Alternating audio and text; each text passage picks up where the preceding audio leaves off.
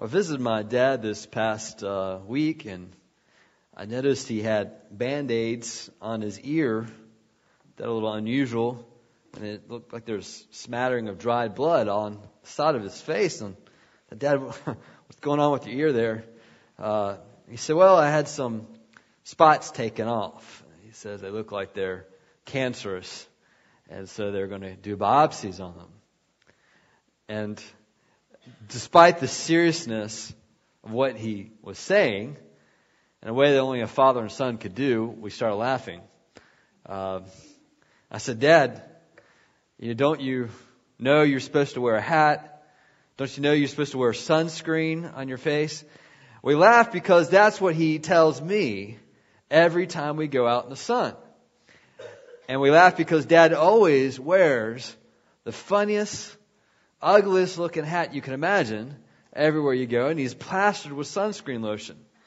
And so we're just struck with the irony of someone who always pays careful attention and the fact of the matter that dad is the one that gets most damaged by the sun.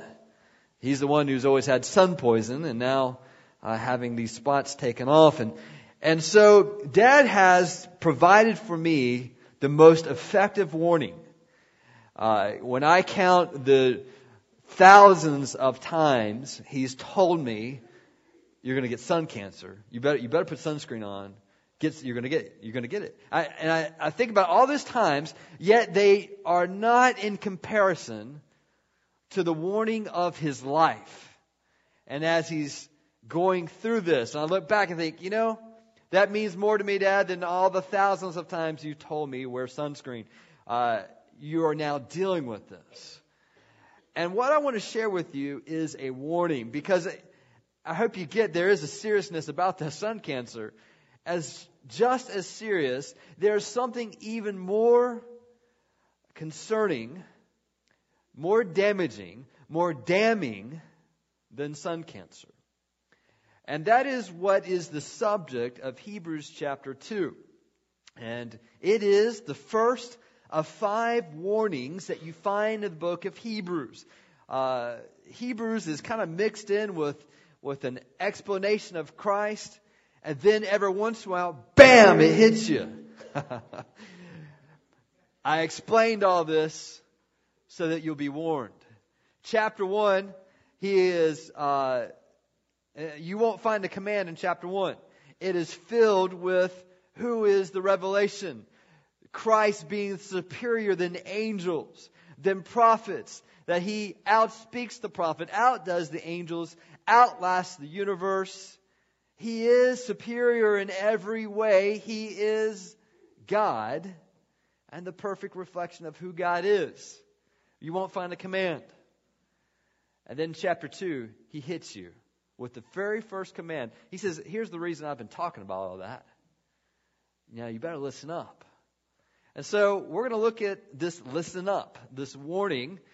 Uh, all warnings you find in Hebrews are, pretty dire. Uh, find the first one here. We'll find another one in chapter 3. Find the third one in chapter 4. Find the fourth one in chapter 5 through chapter 6. And the last one in chapter 10, verse 19 to 39. So this is the first of five warnings we'll come to in this book. And so, uh, knowing that, the, the idea is simply he warns you. Pay attention to the gospel heed the gospel. Pay attention to Christ. I think he tells you why. All right, so if you don't get anything, understand that this book, this chapter, this text is telling you listen to Jesus. Pay attention to the gospel. And if you don't get anything else out of this, write that down. Write that down pay attention to the gospel, just so I know that you got the point, all right? Uh, and that's, that is the point. Pay attention to the gospel. And so let's, uh, understand that, let's read this in chapter 2, and we'll go through verse uh, 1 through 9. And so as we read this, let's stand in honor of the Word of God. You read silently as I read aloud to you. Therefore, we must pay much closer attention to what we've heard lest we drift away from it. For since the message declared by the angels proved to be reliable, in every transgression our disobedience received a just retribution, how shall we escape if we neglect such a great salvation? It was declared at first by the Lord, it was attested to us by those who heard. While God also bore witness by signs and wonders and various miracles, and by gifts of the Holy Spirit distributed according to his will. Now, it was not to angels that God subjected the world to come, of which we are speaking. It has been testified somewhere. What is man that you are mindful of him? Are the Son of Man that you care for him? You made him for a little while lower than the angels. You have crowned him with glory and honor, putting everything in subjection under his feet. Now, in putting everything in subjection to him, he left nothing outside his control. At present, we do not yet see everything in subjection to him, but we see him who for a little while was made lower than the angels, namely Jesus, crowned with glory and honor because of the suffering of death, so that by the grace of God he might taste death for everyone. You may be seated. Notice that verse 1, you got that word therefore. Every time you see that in a text, it is an application, it is an action based on what was preceding it. All right? So usually there's doctrine or some truth revealed. So what was revealed in verse chapter 1? Well, Jesus is greater than the angels and the prophets. He is the creator of the universe. He is the perfect revelation of God. Therefore, verse 1, pay attention to him. That is the command. And this is a good command. It is a sobering command. It is one that we still need to listen to. It is a warning that this church and the church in America and the church in this age really desperately needs. So, let's look at this, and we're going to look at four reasons why we need to pay attention to the gospel, why we need to heed the gospel. The first one you see right off. Verse 1 Lest we drift away. Heed the gospel, or else you'll drift. Now, let me just mention a little bit about heeding the gospel. Pay attention. Make provision to listen to God. Think about that. If you want to listen to something or someone, you will make provision for it. Uh, some of you want to listen to a radio, so you'll turn the radio on and you'll sit there in front of it. Some of you want to listen to a certain uh, singer or group, and so you will purchase the CD or you'll download it on your computer or you may get the audio tape or you may pull out the big vinyl record, whatever is your, your method. And you'll place it on the player and you'll listen to. Some of you will want to read the newspaper, and so you will take time out, you'll purchase a paper, and you'll sit down and read it. Let me ask you, are you making provision to listen to God? Are you paying attention to Him? Are you putting yourself in the place where you will read the Word of God, you will hear the Word of God, where you think about the Word of God? Are you making provision for that? Why is this important? Because if you do not if you do not continually pay attention to the gospel in your life, it is inevitable that you will drift away from Jesus. Do you understand that? Sometimes we treat it uh, kind of like the the title deed of a car or of a house. We may purchase it and then we'll uh, claim it and then we'll file it away and we never regard it anymore.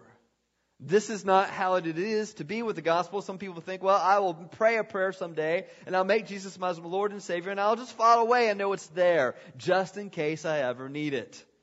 That is not what it means to follow Christ. It is a continual, everyday regarding of who He is. And if we do not, we will drift away from it and we'll find ourselves so divorced from who Christ is in our actions and our thinking because we've not paid attention continually to the Word of God. Now, this idea, lest we drift away from it, it has that, that nautical allusion to it of a, of a ship being drifting away from the, the place of, of where it is to be. I, as I looked at this term, I could not help but think about some uh, experience I've had in the water and surfing we were uh, when I was younger, we would go to uh, a spot in Virginia Beach, um, and in Virginia Beach, there are only two or three destinations that is uh, allowed for surfing. And we would go to one of them called Croatan, and and we would go there and, and it was just filled with all kinds of guys surfing and we'd go out there. And, and one of the unique aspects of this uh, this location is there was a jetty of rocks going out into the ocean which would uh, make the waves better. Uh, and so we would get out there and as you got a little bit closer to the rocks the waves would be a little bit better but as I was out there I started realizing that I was getting closer to those rocks than I really wanted to be I had no idea that there was a current that was pulling me to the rocks. And I was just content and comfortable in my life. And I, but when I saw the danger of the rocks, I thought, you know, I've got to do something. And so I started paddling.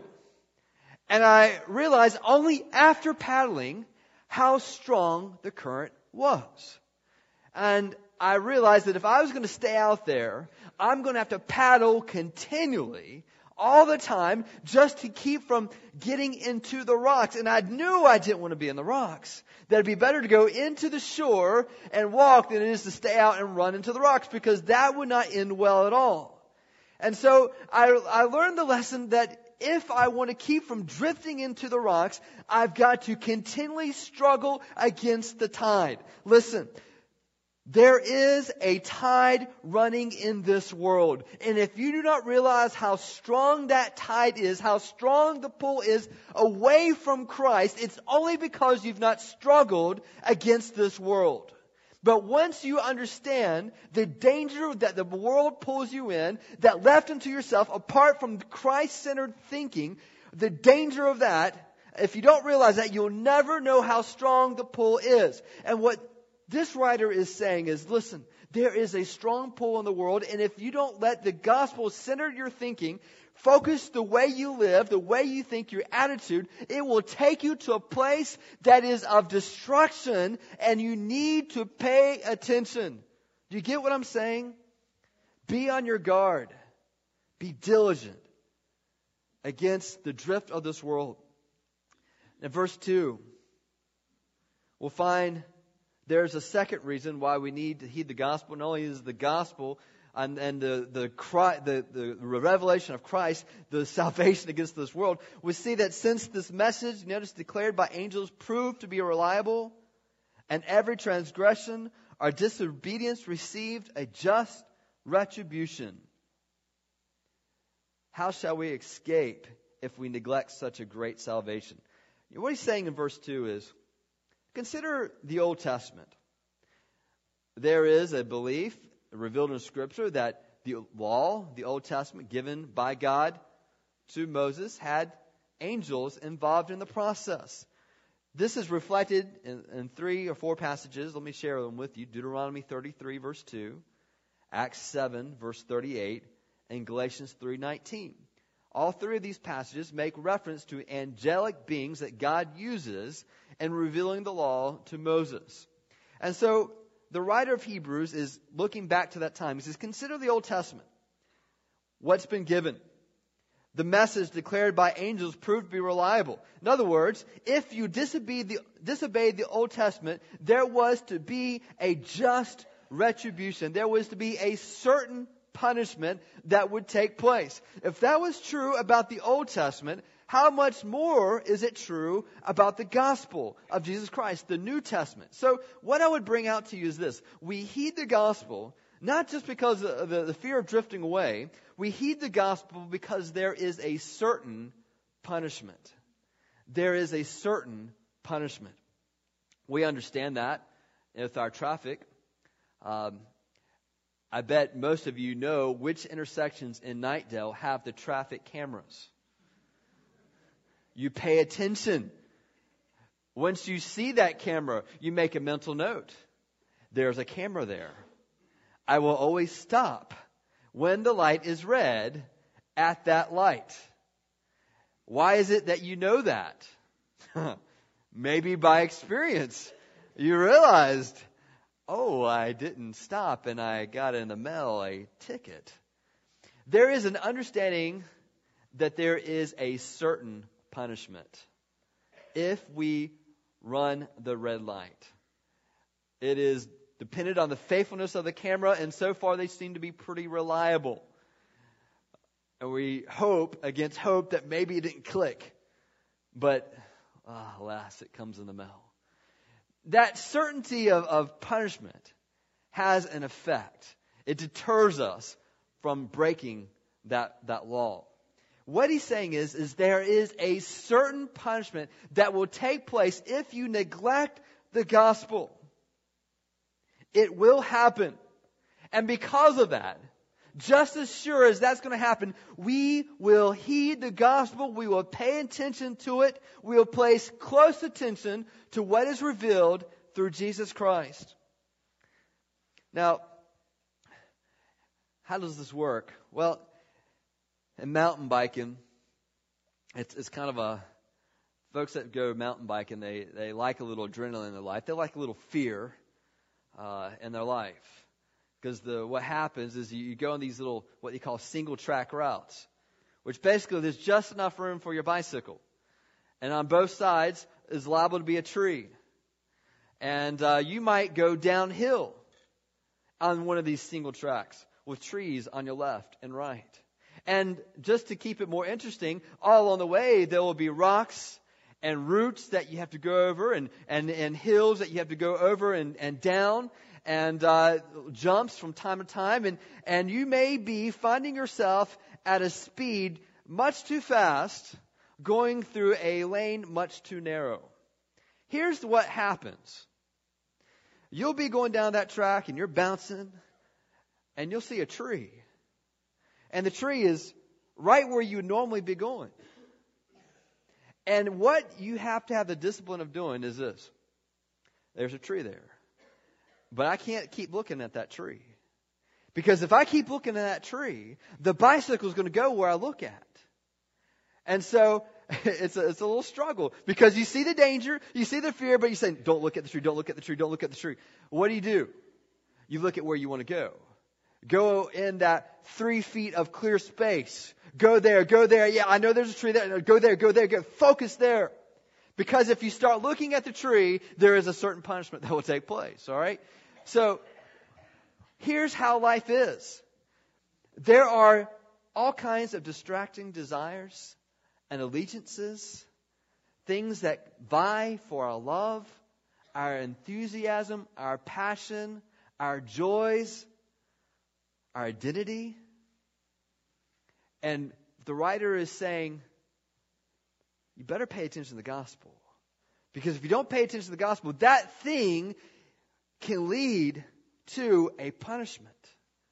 And it's like that tree that's looming up, and instead we, we need to focus not on looking at the tree, but focus on the gospel, focus on the Christ, focus on Jesus, put your attention on Him, because what you put your attention on is where you will go. What you set your heart upon becomes who you are. And so just as, as we will focus on the clear three feet of space when we're going down on a bicycle in our life, we must focus on who Jesus is. Do not, do not set your eyes on anything else but Christ. Heed the gospel, for there is certain punishment. Verse 3 For how shall we escape if we neglect such a great salvation? Now, this is fascinating. I have to ask the question escape from what? Escape from, escape to what? And who is the writer talking to? well, he includes himself. The writer, he talks about we in this. I believe that he is addressing this letter to a group of people who claim to be believers. A church, if you will. These are of Jewish origin, at least familiar with the Jewish traditions and the scriptures. And he is warning them. He says, Look, there are some of you who have professed Christ in your life, but you are in danger of no longer professing Christ. You need to understand that if you forsake Christ, there is a danger involved. If we neglect such a great salvation, how we, will we escape? Escape what? I believe he's talking about wrath of God. The Wrath of God. Some folks say, well, I thought if you profess Christ as your Savior and Lord, then you are secure in your salvation. I will tell you, and the Bible teaches you, that all who know Jesus as their Lord and Savior, God holds them in His arms, in His hands. And there is nothing can separate that person from the love of Christ. But the question that must be asked is, are you in the arms of Christ? First John tells us that one of the ways we know whether or not you're in the arms of Christ is whether you will continue in the faith. And by such, he says, there are some who are no longer with us. They are no longer with us because they were not of us. And one of the indications of someone who is a believer in Jesus Christ is a perseverance and a, an ability to continue in the faith, not based on their own abilities and discipline, but based on what Christ does in their life. And so when the writer gives a letter to a group of people who call themselves believers, he says, you know what? The emphasis is not so much on how you begin, but how you end. How you end. That reveals whether or not you are of Christ. 2 Timothy Chapter 2 says there are two pillars of the faith. The Lord knows those who are his, and two, let everyone who names the name of Christ depart from iniquity. And so when the writer sends this letter out, he says, There's some of you who are in danger of going back into iniquity because you're forsaking the gospel, forsaking Jesus Christ. Do you understand? If you neglect the gospel, how will you escape? And what's left unsaid is the wrath of God if we neglect such a great salvation. So let me just share with you the third reason why we heed the gospel. Not only because it, it prevents us from drifting, not only because there is a certain punishment, we heed the gospel for it is great. It is great. You notice the idea here such a great salvation. It is a joy in this. There is a, a heart craving in this. He says, Do you not know what's been provided for you? He says, he says I'm not asking you to, uh, to pay attention to that which is a drudgery. I'm not asking you to pay attention to something that is inferior.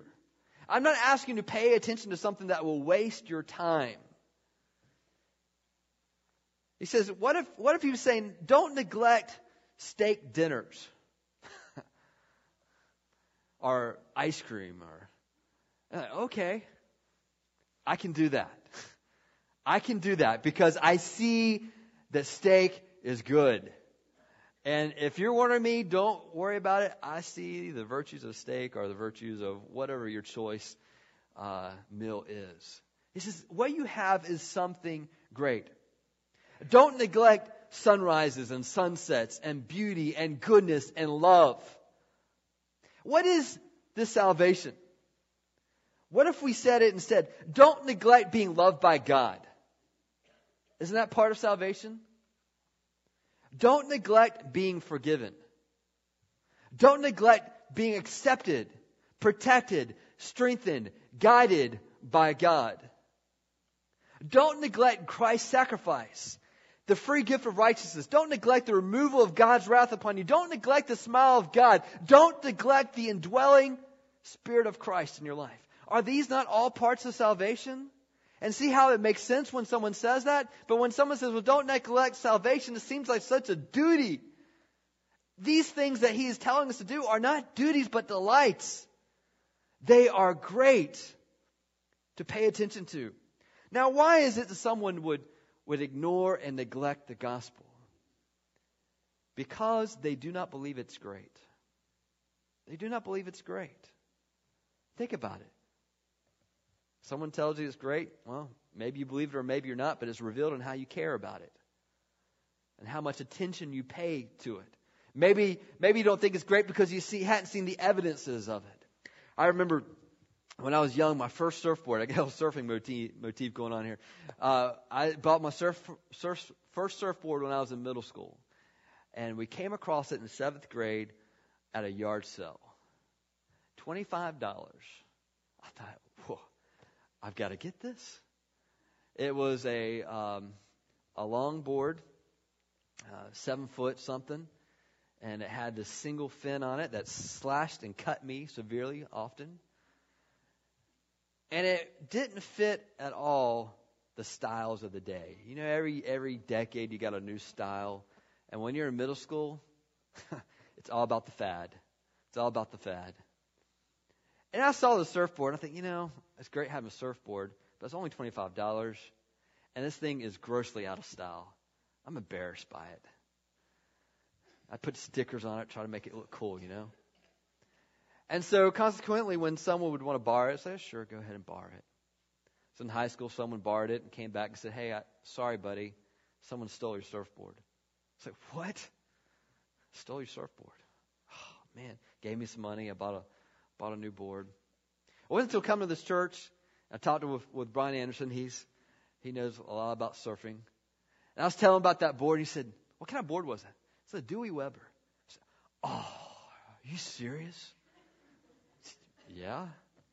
Do you know how much one of those surfboards are? Well, I bought mine for twenty-five dollars.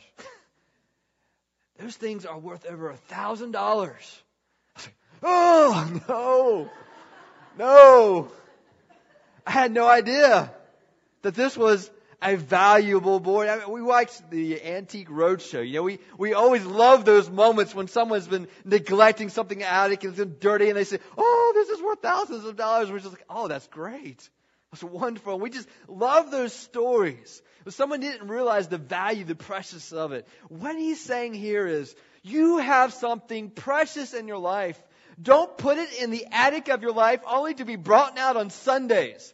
Dust the thing off. It is value. It is great. It should be the model of your life. It should dictate what you think. It should occupy your mind. You can't think of anything better, anything more beautiful, anything more loving than what is found in the gospel. Your best thought that you could ever have would be uh, just dimmed by the gospel and what it is. The best thing you could ever live for is overshadowed when you can live for the gospel. It is, it is the most valuable possession that has ever been given to you. Don't neglect such a great thing. Heed the gospel for it was great. And he goes on and gives an argument for this. He says, it was declared at first by the Lord. He's, the God himself testifies to this through Jesus Christ. Jesus talked about how great a thing. He says, this thing, this is a pearl of great price. It's like someone seeing this pearl of great price is selling all that they have so they can have this pearl. He says, that's the gospel. And then he says, it was attested to us by those who heard. He says, consider the apostles and what they witnessed and what they heard and what they declared. This is one of the reasons I don't think Paul wrote it. Paul didn't describe himself in the gospel in this way. Contrast this with Galatians 1.12. This is someone that is a contemporary with the apostles, but the apostles taught him. Verse 4, while God also bore witness by signs and wonders and various miracles and by gifts of the Holy Spirit. Notice how God himself attests to this with supernatural activities to reveal that this gospel is not just out of uh, someone's imagination, but this is accompanied with the power of God. Listen to it, believe it. It's like God speaking when Jesus was baptized and says, this is my beloved son, hear him. And all these miracles that you see take place in the Word of God are given to the fact of hear him. This is my beloved son. I had an older sister growing up. She's four years my senior. And older siblings, the older siblings, they always see themselves in partnership with the parents. You know, Dad, Mom, what do you want us to do with all these little kids? You know, uh, and my sister had that same mentality. And so inevitably she would try to tell me what to do. And I was, you know, the only brother, and I revolted at the idea that my sister could tell me what to do. Who are you? You're my sister. And so I would not do it just because my sister told me to. And it was constant. Uh, bumping of heads until she left home. Uh, we managed to be friends after that. But, you know, It was constant. Why? Because that was my sister. It was different if dad told me something to do. Dad could have told me the exact same thing that my sister said, but it made all the difference because dad told me. Listen, what he's saying is, dad is telling you something. God has attested to it by his miracles, by the gifts of the Holy Spirit, by wonders, by signs. It's been attested to by the apostles. It been declared at first by Jesus himself. Listen to him. And then verse 5, we'll find the fourth reason why we are to pay attention to the gospel. Heed the gospel, or else you'll drift away. Heed the gospel, for there is certain punishment. Heed the gospel, for it is great, and heed the gospel, for it will rise to preeminence. It will rise to preeminence. Verse 5 says, Now, it was not to angels that God subjected the world to come, of which we are speaking. Verse 6 It's been testified somewhere that sounds like something you and I would say, isn't it? Yeah, the Bible says somewhere. He doesn't give the exact reference. The exact reference is, is, Psalm chapter 8, verse 4 and 6. But the, the point the author is saying is, you know what? God said it.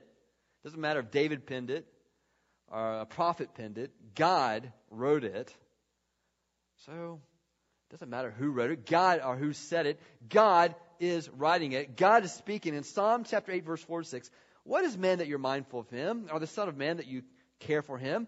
You've made him a, for a little while lower than the angels. You've crowned him with glory and honor and putting everything in subjection under his feet. Now remember, he is quoting and referencing a translation of the Bible of the Old Testament called the Septuagint. All right, that's the Greek translation of the Old Testament. For that reason, it's different from what you might read in your own uh, copy that you've got.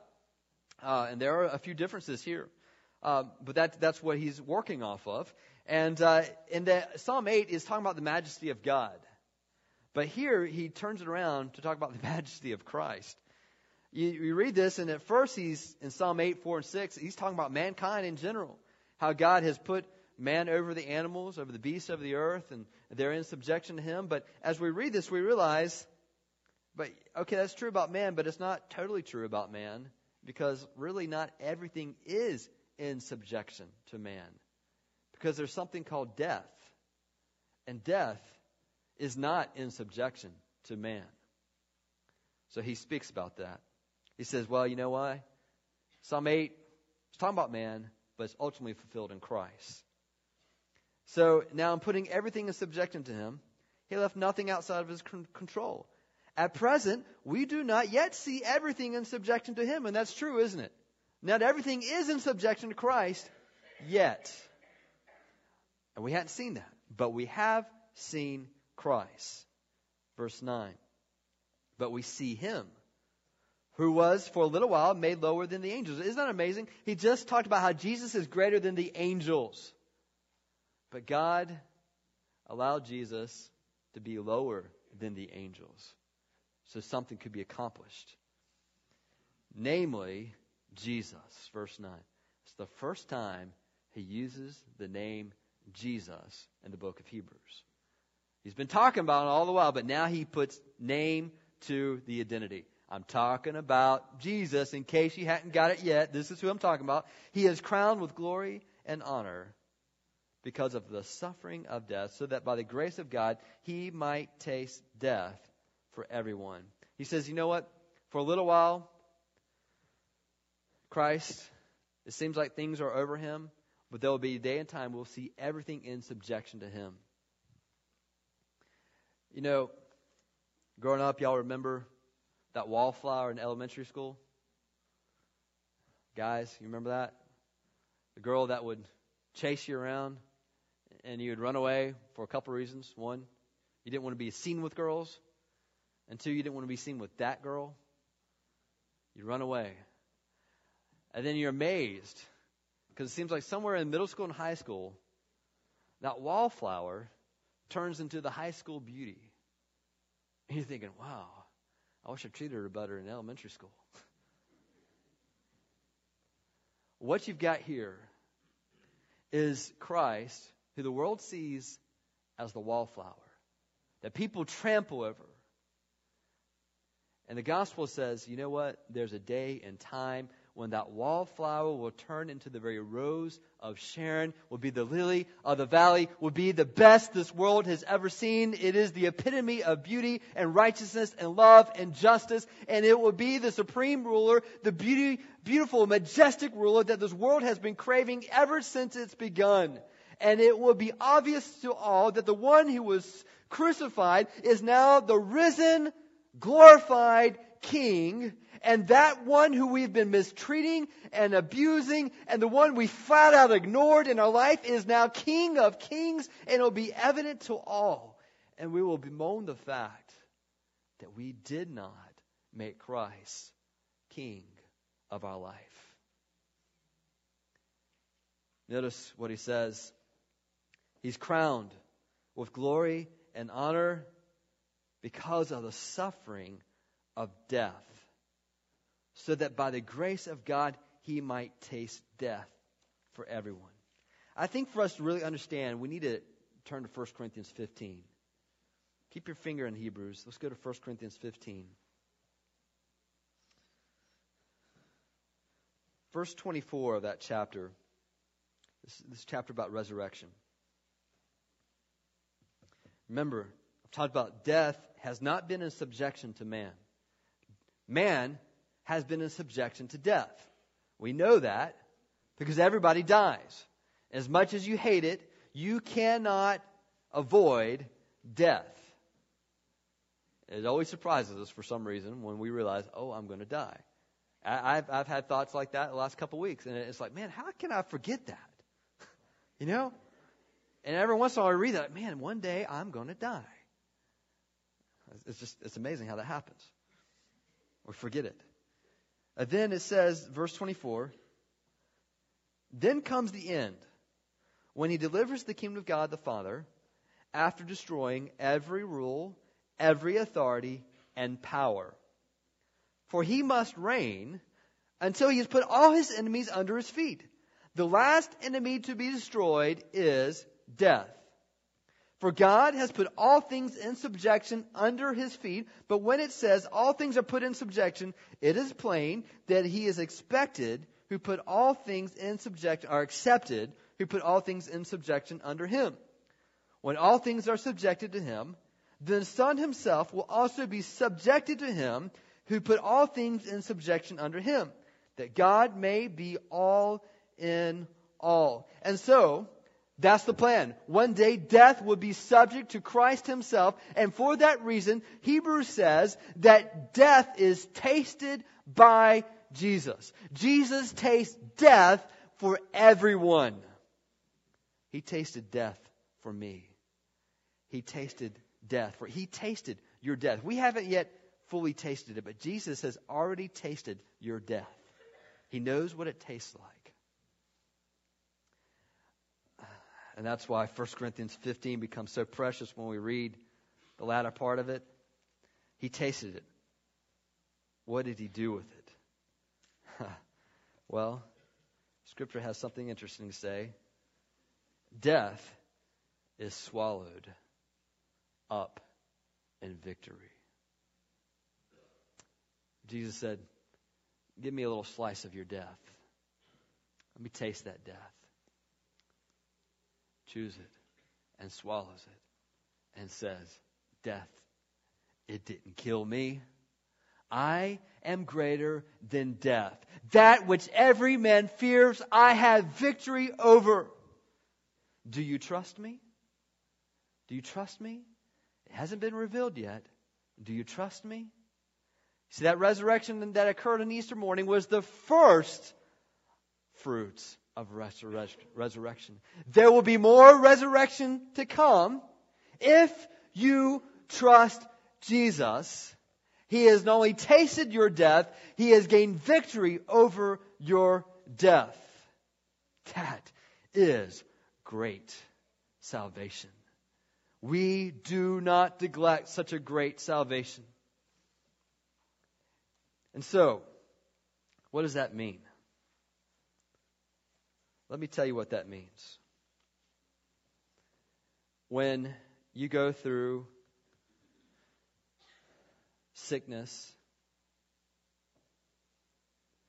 when you go through death, when you go through disease and tragedy, will say, all this frustration, all this pain, it doesn't have the last word. It doesn't have the last word. I will go on to the last word, and I will let the last word be my hope. And I will long for the last word. And scripture says in this passage that the last word is Christ. He is the final amen.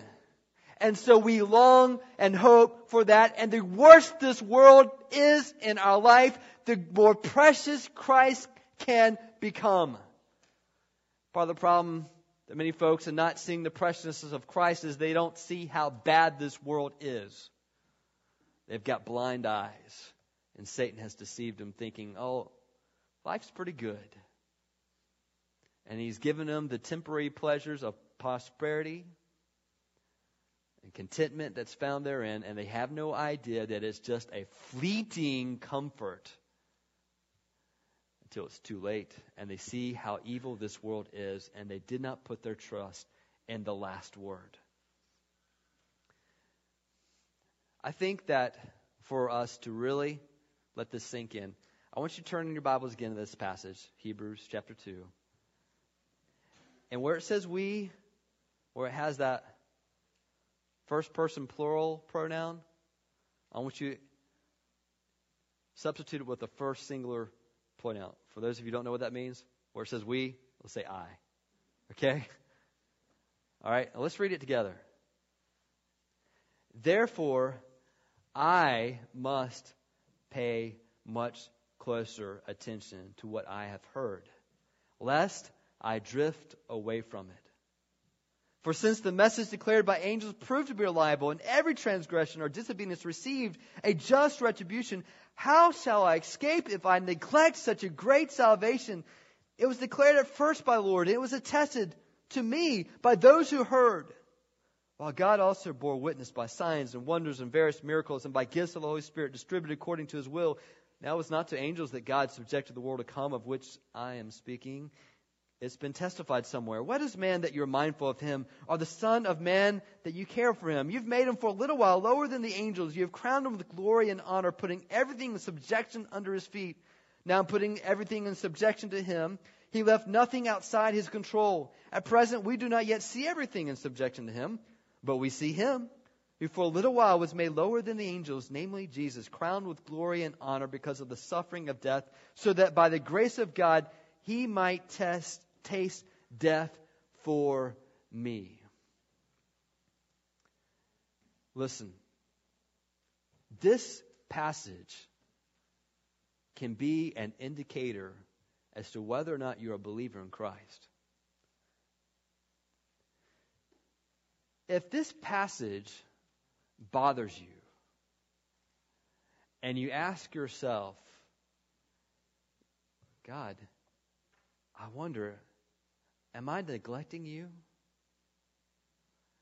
I, I don't want to neglect you because if I neglect you, that, that puts me in danger. If you have a concern in your heart, that is a very good sign. That there is within your heart a Holy Spirit warning, a concern, a desire to be true to Christ. But if in this passage you are wholly indifferent, and this doesn't concern you, I have great concern for you. If you can walk away from hearing and reading a passage like this and not be bothered in your soul, it suggests maybe the Holy Spirit's never put a desire in your heart for Christ. Part of what makes a believer a believer is there is a holy desire that Christ is precious and is indeed your Savior. And you long to be true to Him. And if that's not in your heart and life, I have great concern as to your salvation. You see, what we need in our soul is an anchor to be dropped, moored to the pier of God's holiness. And we will fill, we will fill the tides of this world, the desires of people around us, desires within our very sin nature, and it will pull and push against who Christ is. But because we're believers, we will hold on tightly to Christ.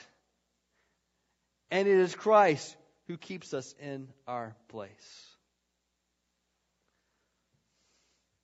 I pray that we will heed the gospel. Are you paying attention to the gospel? Have you lost the wonder of salvation?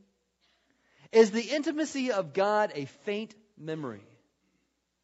Is your love and desire for the Word of God falling short? Do the realities of heaven and hell seem distant and unreal? Do you fall apart at the first sign of suffering or persecution? Are you unaware of the constant pull and downward spiral this world presents to us? Do spiritual disciplines of prayer, study, and witnessing and fellowship seem more duty than delight?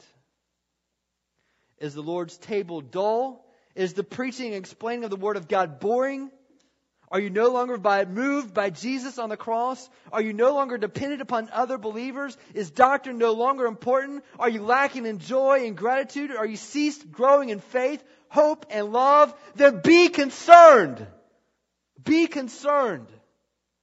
And do not neglect the gospel. And hold tight. Look close to Jesus. Let's pray.